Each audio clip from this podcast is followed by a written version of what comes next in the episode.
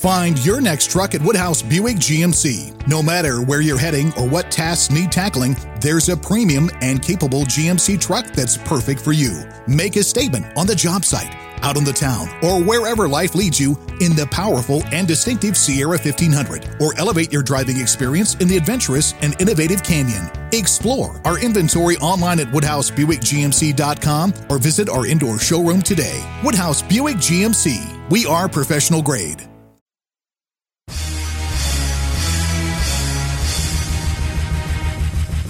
This is America with Rich Valdez, powered by PolitiWeek.com. And Rich Valdez is with us, former Christie administration official. You worked for Chris Christie, you've been in politics, a lot of public service stuff. Rich Valdez, columnist now with the Washington Times. This is America.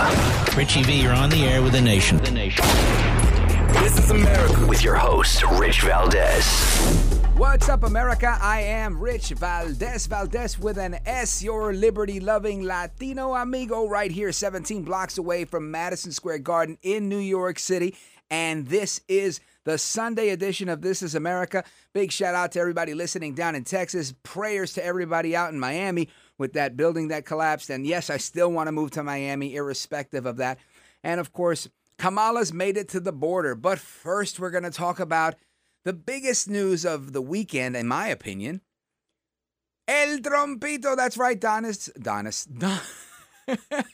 Donaldus Magnus is back. I'm so excited I can barely speak. That's right, Donald J. Trump, the 45th president of these United States. He made his comeback at a rally in Ohio. He's got another rally coming up, I think in Sarasota.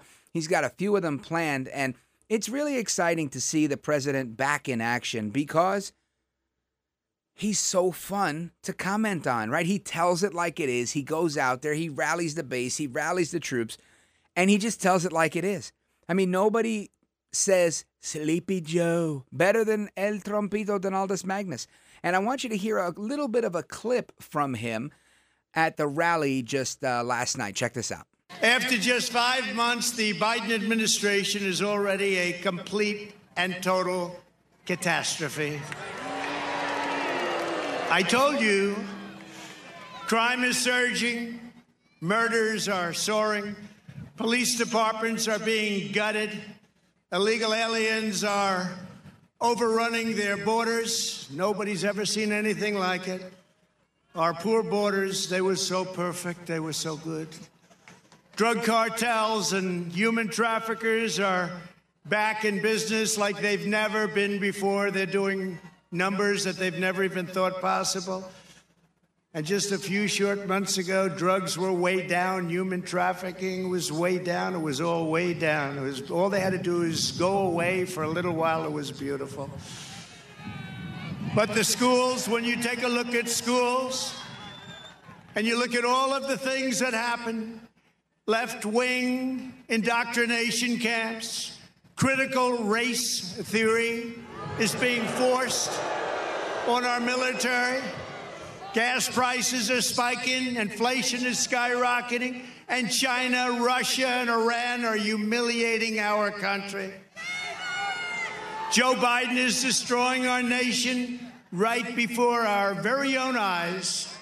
The number one priority for everyone who wants to save America is to pour every single ounce of energy you have into winning a gigantic victory in the midterms and in 2024. All right, and that's El Trompito 2024. And I just love the way he operates, right? Because he's a really swift guy, and you got to be sort of swift. Some people, if you're a little bit too naive, especially to political rhetoric, you'll listen to that and you'll think, man, he's coming back in 24. And every now and again, he'll throw in something like, maybe sooner. and it's never, it's never concrete. You can't nail it down. But I think it's fascinating. Some people buy into that stuff. And I'll get into that in a little bit more about the conspiracy stuff. But he talked about human trafficking. He talked about critical race theory. And they erupted in boo. And I agree. These things are terrible for our nation, terrible for our communities, and terrible for our children. Trump is spot on. He always is. He has a great sense of the pulse of the nation because he's a real man of the people, if you will. Despite being a billionaire and a very avid golfer and all that stuff, I think at the end of the day, when you actually talk to the guy, he's very down to earth and he gets it. He knows what's going on. He's a dollars and cents kind of guy. Unlike Joe Biden, unlike Kamala Harris. Now, speaking of Kamala Harris, VP Kamala Harris, she made her way down to the border and she was greeted by signs. Now, let me tell you, my phone was blowing up this weekend. Bing, bing, bing. And everybody was telling me the same thing. I guess they heard you in Texas, Rich. And I said, why? And they said, because there were signs all over the place to greet Vice President Kamala Harris with signs that said, Kamala. And I thought that was terrific. I put that on my Instagram if you want to check it out, at Rich Valdez with an S. And they were saying things like, Kamala Harris is for trafficking, human trafficking. We've seen a surge in that, something that President Trump worked hard to put an end to, because there was a surge during his tenure, but he did what he had to do. But yet Kamala Harris gets there and she says, well, you know what we're going to do is we're going to try and depress this. We're going to try and keep this, at a minimum by reversing Trump's policies and then attacking Trump's policies that actually worked. And to me, it's amazing that we have this situation. But sometimes I got to take a step back and say, is it really amazing, Rich, or is that how life works? And I think that's exactly how life works. And here's what I mean by that. You put a glass of water that's filled to the middle on the table, and you ask two different people, what do you see? One might say the glass is half full. The other one might say the glass is half empty. Politics is very much the same way. You've got people that say, look, it is the responsibility of the government because they tax us to provide us with services. It's the responsibility of the government to take care of the needy. It is the responsibility of the government to provide. That's what it's there for. The state is almighty. Then you have people like me that come in and say, oh, hell no. It's not the state that's almighty. It's God that's almighty. And my liberty, my freedom, my rights, my right to life comes not from any Constitution or Bill of Rights, but it's cited in those documents because it's been given to me by God himself. These are very different beliefs, just like the glass being half full or the glass being half empty. And I guess I've always looked at politics that way. This is why I don't hate my political opponents. I never have. I don't despise them. And I know there's people out there that despise the left. I despise what America could be if it were drastically controlled by the left. And I guess there's a tussle, there's a battle of ideas, a free marketplace of ideas. And of course, they cheat, right? They cheat every which way they can, they will cheat. And when I say cheat, I mean they figure out how to outsmart the system because that's what they do. It's never been about winning on the merits. It's always been about winning. Their focus has always been on winning, not winning on the merits. So when you have people that say the glass is half full, versus the people that say the glass is half empty, you're talking about people that want to win at all costs and people that want to win on the merits, people that believe in justice, people that believe you should do the right thing, do unto others as you would have them do unto you, and others who say, I don't care about other people. I'm the only car on the road. I'm in a rush and you need to move out of the way. This is what ends up happening. But Kamala Harris, she goes to the border. And she gets criticized by Representative Henry Cuellar, who's making tons of headlines. I mean, he's making headlines everywhere because whenever somebody of a party, you know, he's a Democrat from southern Texas, and just like when you have Republicans like Kinzinger and others, when they speak out against Republicans, they become heroes to the left. So again, Henry Cuellar now is like a hero to the people on the right because he just says something that makes sense, like Kamala Harris didn't even come to the border. She came to Texas. El Paso isn't the border. And that's the truth. But listen to Henry Cuellar. Check this out. We are very tight on time, sir. I know you've seen the vice president spend some time in the Rio Grande Valley in your district. What do you think this visit achieves today? Well, you know, I'm glad that she checked the box and went down to the border. That's good. But the epicenter is down there in the lower Rio Grande Valley. I mean, that's the bottom line. If you want to get a snapshot, go to Donna, Texas, and see what's happening down there. Go to Donna, Texas. Go to Brownsville, Texas. Go to McAllen, Texas.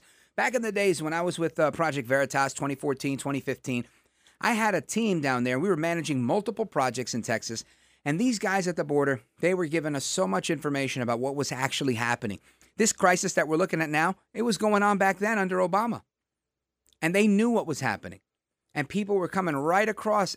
And at certain times, the tide goes up and down in the Rio Grande River. There's parts of that river that only come up to about your knee.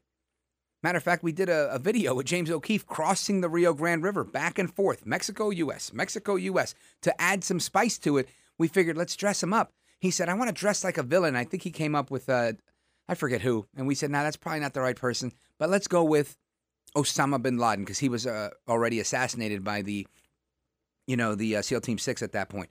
So, okay, great. He dressed up as Osama bin Laden, camouflage, turban, all that stuff, and crossed back and forth to show the vulnerability of the border.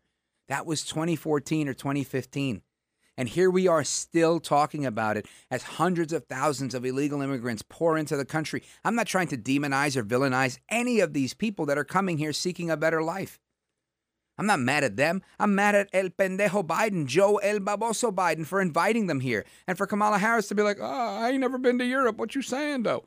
You know, these are the types of idiotic statements that come out of her mouth that I think are just totally uncalled for. But it seems like they don't care. Not only do they not care about Americans, they don't care about anybody. I mean, they try to put everybody into a different category. They try to put me into a category called Latinx. What the hell is a Latinx? Or as the great one says, Latinx. I get a kick out of that. And we got a clip of Joe Biden talking about Latinx, but I'm going to play that for you on the other side. I do want to talk to you, before I go, about being safe when you're out there doing your thing. And this is for small business owners. If you're a small business owner, you got to protect your investment.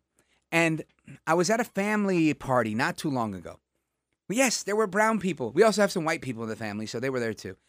And one of them was telling me about a new business venture that he'd gotten into. And he's decades long in the insurance business, but was telling me about how difficult it is, the business climate in New York, because of Cuomo's policies and whatnot, and the fallout that they see with restaurants and everything else that's going on. And I said, well, how's that affecting business? And he said, well, businesses can get better.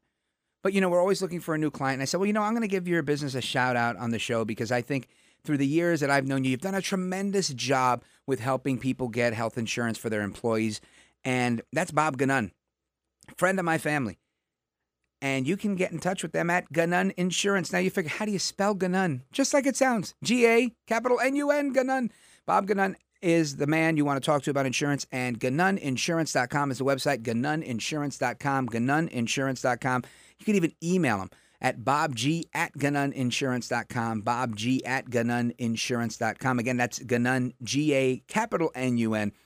Check out Bob. Tell him Rich sent you, because if you're in the New York area or anywhere, honestly, because he can do insurance, I think, all over the country, he's going to help you get your employees the right type of health insurance. Employee benefits are his specialty. They specialize in that. So check him out. And straight ahead, Joe Biden on his Latinx and a little bit more racism being peddled by the left. Don't move a muscle. I am Rich Valdez. This is America. This is America. Para inglés, oprima el número dos. Para Rich Valdez. Y esto es America. Ahora. All right, America, welcome back. Rich Valdez, Valdez with an S, and we are here live, New York City, and it's always a pleasure to look out the window and see the yellow cabs rolling by. Lets me know, man, people are back. The city's starting to make a comeback, and then, you know, you look out the window again, and it's like a ghost town out there still. It's such a difficult thing to look at, but this is part of the problem. Not only do we have bad economic policy, but we have bad domestic policy, and then we have all sorts of social policy that's hurting the fabric of society. We talk about critical race theory all the time, but there's so much more to it than just the oppressed versus the oppressor, right? That's oversimplifying it a lot. There's also a lot of talk about lots of things. There's this focus on lumping people into groups. And Joe El Baboso Biden, that's right, the 46th president of the United States, Joe El Baboso Biden, Mr. Robinette himself, he was at the White House on Friday. He's saying, you know what? It's awful hard to get the Latinx vaccinated.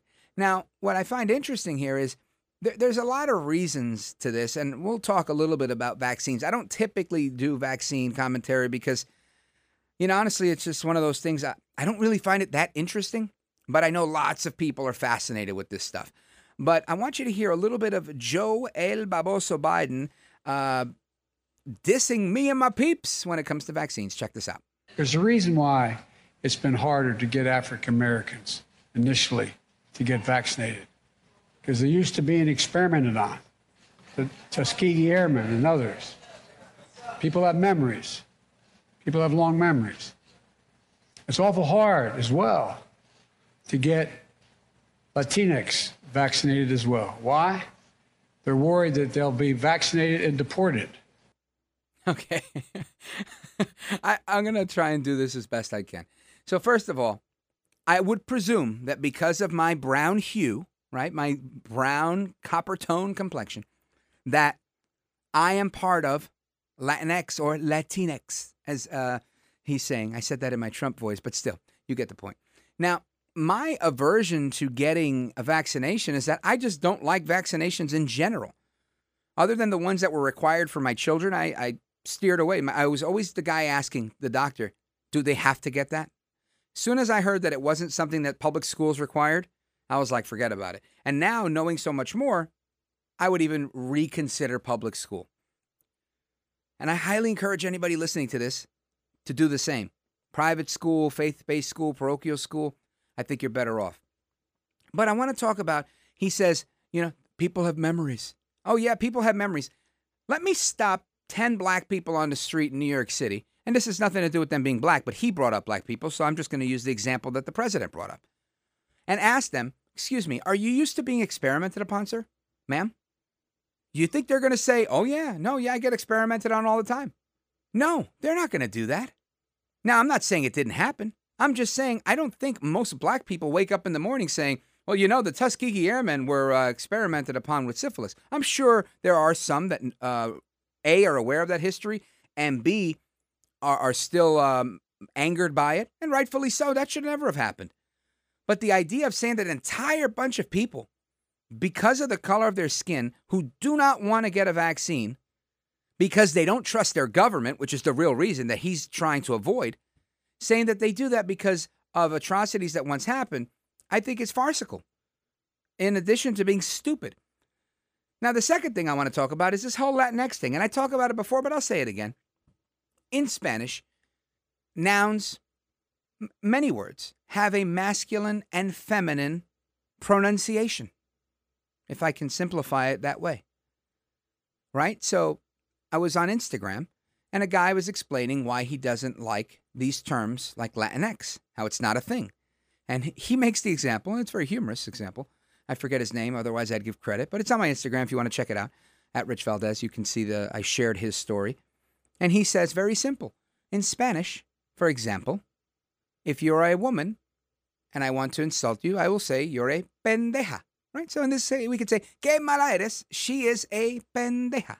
Now, if we want to insult Joe Biden, we could say, you are a pendejo, right? Pendeja, pendejo. One is a woman, one is a man. So now, because we have created a society, or are in the process of creating a society where gender is infinite, where we no longer use sex, male or female. And there was some minor 1% of the population that I'm going to say due to birth defect may be considered other or hermaphrodite or whatever you want to classify them as, because you have a choice to do whatever you want to do. But for most of our civilization, it's been male and female until now. And we have this infinite, unlimited number of acronyms to describe one's gender. And it's how you feel versus anything else. How can you take an entire language shared by so many people from so many countries and say, you can no longer say hombre o mujer. You have to say ellos. You can't say man or woman. You have to say they, them. Huh? Hispanics, they could be gay as all hell. They're not going to start calling themselves, hi, I'm Latinx, unless they're hardcore far-left advocates. that believe in Marxism over everything else, that worship at the altar of Marx and everything that comes with it. There's so much talk lately because of Mark Levin's new book about Marxism and the roots of Marxism and how, you know, it evolved into Leninism, Stalinism, Maoism in China. And in academia, Kimberly Crenshaw, Delgado, Bell, Marcuse, all of these now famous left-wing advocates for critical theory, critical race theory, critical gender theory, and you're seeing it in language. We even talked about it on this show, and I always forget this woman's name, but she was out in California on the West Coast, got fired for teaching kids about Marxism because she embraced the anti-Semitism that you see displayed by the likes of Talib and AOC, all out crazy, and Ilhan Omar. And that's where the Jews had to make a choice. Once liberal leftist Jews that said, you know what? I can't go that far to the left. I am a Jew. And if it comes down to Marxism or just being a radical liberal, I've got to kind of come on the side of saying, I'll be a liberal, but I'm not going to be a Marxist. I'm not going to be an anti-Semite. And that's what we're seeing. So Joe Biden trying to embrace people with these terms, to me, only alienates us. I don't want to make Joe Biden my enemy, but I sure as hell am not going to sit here and applaud and say, oh, Mr. Unity and Healing himself, who wants to destroy an entire language that's based on masculine and feminine terms and just obliterate that in the name of, I don't know, political correctness, wokeness. No. This push for racism in the name of anti-racism is ridiculous. MSNBC this morning, I took a screenshot. Their main headline at 11:19 on Sunday morning, stop making the cops victims in the Pride Parade. Second headline, kink at the Pride Parade divides the LGBT community. And we're going to get to that in the next segment. But what I want to talk about right now is the racism that they continue to peddle and perpetuate on MSNBC, like their host Chris Hayes, who on Saturday said, what riles up the GOP now is fear of multiracial democracy, not spending trillions on infrastructure. Check this out. What riles up the Republican base now? Find your next truck at Woodhouse Buick GMC. No matter where you're heading or what tasks need tackling, there's a premium and capable GMC truck that's perfect for you. Make a statement on the job site, out on the town, or wherever life leads you in the powerful and distinctive Sierra 1500, or elevate your driving experience in the adventurous and innovative Canyon. Explore our inventory online at WoodhouseBuickGMC.com or visit our indoor showroom today. Woodhouse Buick GMC. We are professional grade. At Baker's, no matter where you order free pickup, you get the same great deals as you'd get in store. So you can save when you order during band practice, or at the dog park, or wherever. Start your cart with the Baker's app and save from wherever today. Baker's, fresh for everyone. $35 order minimum. Restrictions may apply. Subject to availability. And now, shop what you love and save $2 on each participating item when you buy 3 or more with your card. Baker's, fresh for everyone. Is fear of multiracial democracy, cancel culture, George Floyd protests, Black Lives Matter, censoring Dr. Seuss, critical race theory, a constant moral panic about the threat of those other people who either do not look like you or do not share your values, taking power and wielding power, the way that they dominate the institutions of American life outside of politics. That's what it's about. That culture war, whose culture it is, whose America it is what the base cares about. They could give about inflation or taxes or even welfare. I mean, all this stuff that's been tried and true Republican reactionary rhetoric for literal decades. All the rhetorical fire has moved away from the deficit and onto some random school superintendent in Maine after his district dared to denounce white supremacy after the murder of George Floyd. Now, those are the kinds of lines Republicans cannot cross. But spending hundreds of billions of dollars on infrastructure? Whatever, no problem. Whatever, no problem. That's Chris Hayes.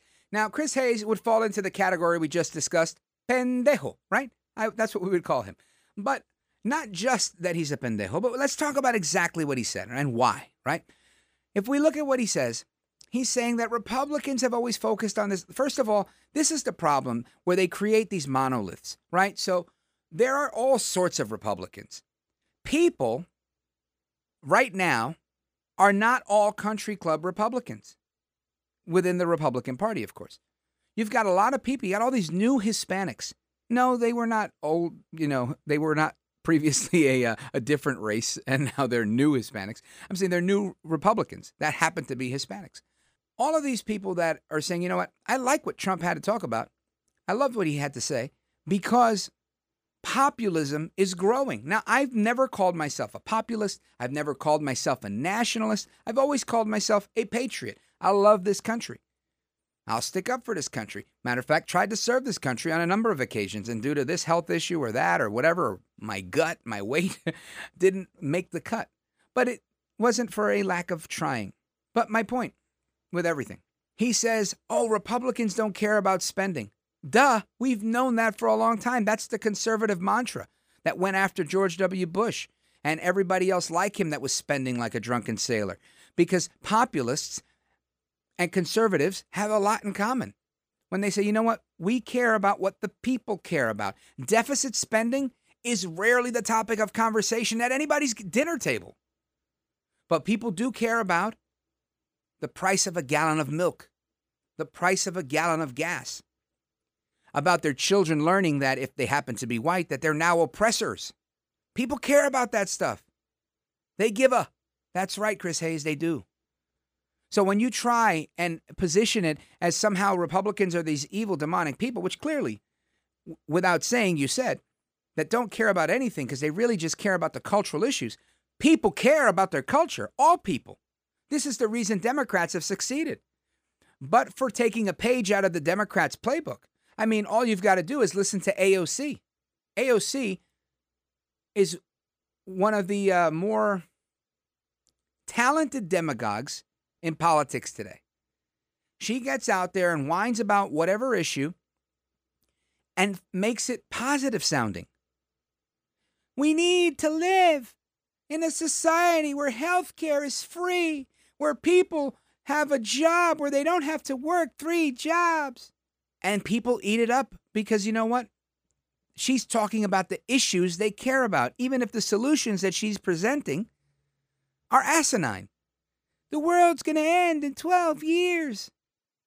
I think everybody thinks that it's ridiculous. But when you can connect with somebody who's whining about the same stuff that you want to whine about, hence you have an audience. This is the reason talk radio works, because we're willing to say the things that need to be said. We're willing to say the things that are on people's minds. But Chris Hayes says, no, all we care about is deficit spending. The idea of splitting people up by cultural affinity, by riling up white people because they're white and they're taking away your culture, is not something I support. Now, if you're thinking, but Rich, you do it every time you talk about critical race theory. I'm not doing that for the sake of exciting the white people. I'm doing that for the sake of the moment that we actually allow and condone white people to become the new enemy, what blacks once were, to become ostracized and othered, as they like to say, and minimized as human beings. We've created a new slavery system in America, a new caste system in America that pits American versus American and puts black and brown superior to white. I don't advocate for white supremacy, and I don't advocate for black supremacy. But when you have cops getting shot in the head by people that claim to be part of the I don't give an F crew or F that crew or whatever, I'll have to fact check that later, the exact name of this crew that the guy claims to be a part of that shot the cop in the Carolinas. We've got a problem on our hands where people are willing to go out there and start hating the police because they're white, because somebody gassed them up and said, you know what? The whole police establishment idea stems from slavery. I mean, so does the name Washington, if you want to get into it. So does the name Jefferson. I mean, there's so many things that we can tie to slavery. If you don't want to pardon it, change your name. Be like Malcolm X. Do what you got to do. And again, just using Malcolm X as an example because his name wasn't really X. Has nothing to do with black per se. I'm talking about moving forward in positivity as opposed to looking back and trying to relive and relitigate the past. Wrongs that are wrong need to be righted. And I think they were.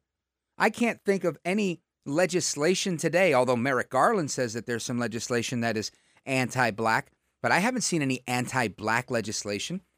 And if I were black, I'd be the first guy out there saying, excuse me, just like when Joe Biden said, African-Americans and Latinos, they can't vote because they don't know how to use the internet. And I'm paraphrasing, but he said that in so many words. I called him out because it's stupidity. And the same way it's stupidity to say that the Georgia voting law somehow eliminates a black person's right to vote. How is a black person's right to vote different from a white person's right to vote? Is one's right to vote based on color today in the United States? Of course not. That's the problem. So when you start gassing people up and telling them that this came from slavery and that's that, and you know people want to call, like I played in 2 or 3 episodes ago when the guy called in about talking about redlining. There's not redlining today. Now people will argue and say, oh, but you know, there's even people that appraisers are giving them lower quotes on their homes because they think white people live there versus black people. I'm not saying that the world is devoid of racism. I'm just making an argument that there's not legislation, a governmental, institutionalized, systemic racism problem. I don't see it. That doesn't mean we should not work on becoming anti-racist. I kind of agree with that. I just don't agree with Ibram X. Kendi, El Profesor. I can't sit there and agree on his philosophy behind being anti-racist, but I think I can happily call myself an anti-racist because I don't try to hold people back based on their race in my life with whatever type of power I have. If I'm a hiring manager, I've never hired somebody because of their race. And I wouldn't, because I believe in the free market. I believe in the free market of ideas. Yesterday, my homeboy, Brandon Bryce, not a racial thing. He's actually my buddy. Brandon Bryce, black dude from Detroit. He's out in Delaware now, and he was in the city yesterday. We met up in Harlem. And we went to a spot called La Floridita out in Washington Heights for breakfast. I had the mangú. He had a, of all places, he orders a Cuban sandwich at a Dominican restaurant. But all that aside, we were talking about racism per se. And, you know, he deals with a lot of diversity and inclusion stuff with a nonprofit that he works for. And I was saying how I think, you know, the whole idea, we were passing a housing project. And I thought, good topic to discuss. Housing projects. And I said, you know, the whole idea of it, I was like, why don't we see massive amounts of white families in a housing project? Is it because of systemic racism? Or is it because the same reason we see failing schools in black communities run by black people? It's not about racism. It's not about the color of your skin. It's about creating a voting block. And you create this voting block, this base of support based on shared something. Shared values, shared vision, maybe even shared ethnicity. But when you have a black superintendent, a black board of education in a black neighborhood, it's a failing school, what they call in the school world a failure factory, where kids that are in 5th or 6th grade can barely read at the first grade level. Can you say that's systemically racist? Many people argue that case to me, and I just say, I don't believe that the black people are being racist against other black people. And I'm not saying you can't be. I'm just saying I really don't think that's the case. I think it's a problem of systemic corruption, systemic immorality, where people are willing to sell out whatever they want to sell out in the name of power, in the name of position, in the name of politics. It has nothing to do with race and everything to do with influence and the balance of power. And that's what we have to watch. We've got to watch out for systemic stupidity and systemic corruption. To me, those are the two big things you look at for, because otherwise you start to sip the Kool-Aid and you believe the hype about racism. But we had this discussion about racism, and we were talking about how the housing issue, wouldn't people be better off if there were no housing projects? How many people do you think would actually opt to be homeless? In New York City, most of the homeless people that I see, they're not homeless because they want to be homeless. They're usually homeless because they want to be addicted to something or they're suffering from mental illness. But poor people don't typically want to live in the street. So to say that poverty is the cause of homelessness would be a lie. These are people making choices based on poor health, or drug addiction in most cases. So he says, oh, you mean like kind of like the invisible hand? And he's making a reference, of course, to Adam Smith's The Wealth of Nations, where they talk about the invisible hand and how the market kind of controls itself. It does its own thing. And that's exactly what I was talking about. And we also talked about why would anybody get pulled over and say, excuse me, my parents were born in Puerto Rico. I'm born in Brooklyn. I would like a Hispanic police officer to pull me over, preferably one with parents from the island and born in Brooklyn as well. You can't make those choices in life. You don't get to tell them who gets to pull you over. You get pulled over by the cop that pulls you over. And that's the point. Now somebody's going to say, yeah, but if the Irish have political power with the police, then they're all going to be Irish, and then the cop pulling you over is definitely going to be a white cop. Then you work on getting political power. It's a political power issue, not a systemic racism issue. But people fail to hit it on the head. They miss the mark each and every time. At least our friends on the left do. So the point that I'm making is we have to believe in a free market. We have to believe in allowing that which works to work, because we don't necessarily have to socially engineer things in order to do that. But I want to get to this one last topic that is about just that, the political engineering of the economy and what Biden is doing about it. And I've talked about it before, but I'm going to keep talking about it because I think I'm onto something. Anyway, don't move a muscle. I'm Rich Valdez. This is America. He's making podcasting great again. This is America with Rich Valdez. Bienvenido, America. Welcome back. I am Rich Valdez, Valdez with an S. Now, we were just talking about systemic pendeja, right? Systemic stupidity, systemic poverty, systemic corruption.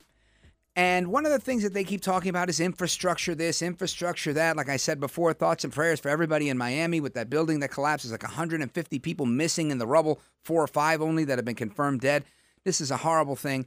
And I would talk about that, but honestly, I feel bad about it, and B, there's nothing to talk about. They're just looking for humanity in the rubble, and it's a terrible thing. And infrastructure was to blame. Right? Infrastructure all over the place, whether it was their air conditioning. I mean, that building had a history of failures with inspections and people saying, there was a report in 2015 saying this building's beautiful, but when you go inside, it's all rusty and it's leaking and it's this and it's that. So there's a lot of stuff out there. But what I want to talk about was infrastructure. And Bernie Sanders was talking about infrastructure and the infrastructure plan that Joe Biden's been talking about. Now, this infrastructure plan that they're going to get passed, this is a complete sham. He's trying to extract money as spending bills. The American Rescue Plan, the American Family Plan, the American Jobs Plan, whatever name you want to put on it, they're spending, spending, and spending. Trillions of dollars. But Sanders wants to talk about this today, saying, of course, we need to do more for, all of these things that he believes the government needs to take care of. Check this out. So what we have got to do is now invest in making sure that we have affordable housing in this country, that we have home health care for an aging population, that we're able to expand Medicare so that we finally can cover dental care and hearing aids and eyeglasses, that we deal with the crisis in child care where so many families, working families, cannot afford child care, and that in addition to all of that, it's absolutely imperative that we deal with the, I would say, existential threat to this planet of climate change. And when we do all that, when we invest in health care and in education, making higher education affordable, when we invest in transforming our energy system, we're going to create millions more good-paying jobs. So that's what the president wants. That's what I want. And I think that's what we're going to see. Working families can't afford health care. So the fact that a working family can't afford health care is somehow a green light to spend money on the Green New Deal. Hold up a second. Hit the brakes. How does that happen? It doesn't. But they think you're stupid. And honestly, some people aren't paying enough attention, and this stuff gets past them. They're listening to, all of the noise. They don't see the forest through the trees. And then they hear things like working families can't afford health care. Hey, guess what? I had 2 kids. I still do. They were little ones. right? I was working in for the state of New Jersey as a political, I don't know, what was my title? Regional coordinator for the state of New Jersey, appointed to the Christie administration, worked in Trenton, 120 miles every day, back and forth to Trenton. My wife at the time, insurance broker, she's still an insurance professional. We both worked. We worked hard. We owned a home. We paid our taxes. And guess what? We couldn't afford to send both of our kids to the type of childcare that we wanted to send them to. Okay, what do? You call up abuela. You call up mommy. You find out somebody in your family who, hey, so-and-so looking for work? Good. I could pay her $300 a week because, well, why? Because the daycare wants $1,200. Who's got $4,600 a month for that type of thing? Well, some people might. And some people might live on the Upper East Side of Manhattan too. But my point, there's lots of working families that can't afford childcare. You've got to figure it out. That's what this is all about. Have a more affordable lifestyle, maybe? I mean, we're in these situations by choice. No one forced me to have children and to make a family. I love my children. I have my children. I want to work. She wanted to work. I mean, this is pretty common sense stuff. But Sanders takes everyday problems, trying to create a populist movement on the left, taking everyday struggles that people deal with because working families can't afford childcare. We have to expand Medicaid, health care. Right? You tell some family that's trying to raise some kids and pay their bills and put food on the table that, hey, the government can pay for your health care. A lot of them might like that idea. Some of them might say, oh, hell no. I don't want to give the government my money. I get a better deal at work. Or no, I'll take the government deal. You're going to get different opinions on everything. Again, the glass of water. Some say half empty. Some say half full. It's not about right and wrong. It's a difference of opinion. But the bottom line is he perverts and prostitutes every single issue. We see now Trump would talk about the issues. He was really talking about the issues. Those were the actual issues. When we talk about critical race theory, it's literally about what's being thought. An idea that's foreign, that was once just perverting law schools, that's now perverting everything in the name of the oppressor versus the oppressed. White people are permanent oppressors and poor black kids are poor black kids forever. You can never amount to anything. Just imagine if Herman Cain would have adopted that mentality, or Dr. Ben Carson, one of America, if not the world's most famous brain surgeons. I mean, just imagine that. These guys would not have gone on to had any success if they would have believed the hype that critical race theory peddles, that the Democrats peddle, that the left is pushing every way and every how they can. And that's what Sanders does. So he wants to push this infrastructure bill. The whole thing is a sham. It's because they want to get money. And they know that.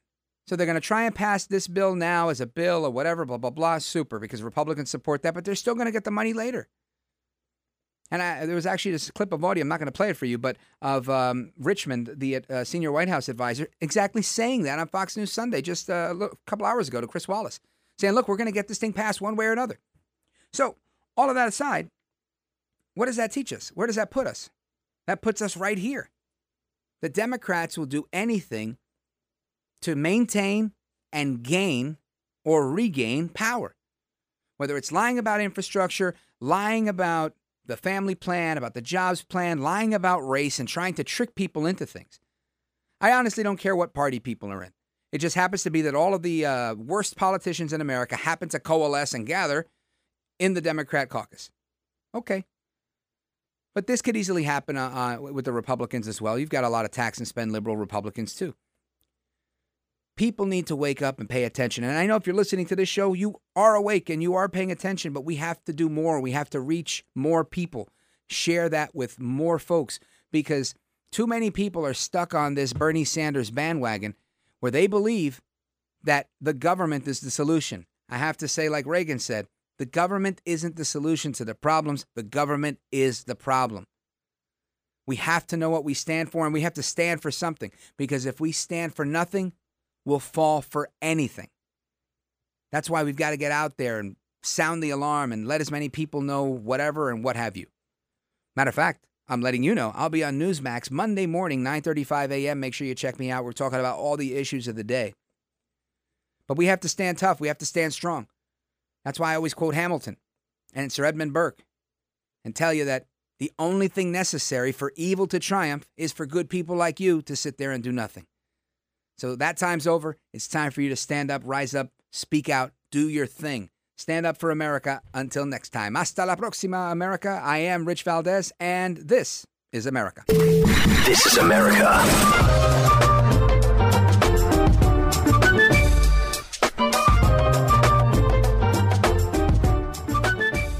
Find your next truck at Woodhouse Buick GMC. No matter where you're heading or what tasks need tackling, there's a premium and capable GMC truck that's perfect for you. Make a statement on the job site, out on the town, or wherever life leads you in the powerful and distinctive Sierra 1500, or elevate your driving experience in the adventurous and innovative Canyon. Explore our inventory online at WoodhouseBuickGMC.com or visit our indoor showroom today. Woodhouse Buick GMC. We are professional grade.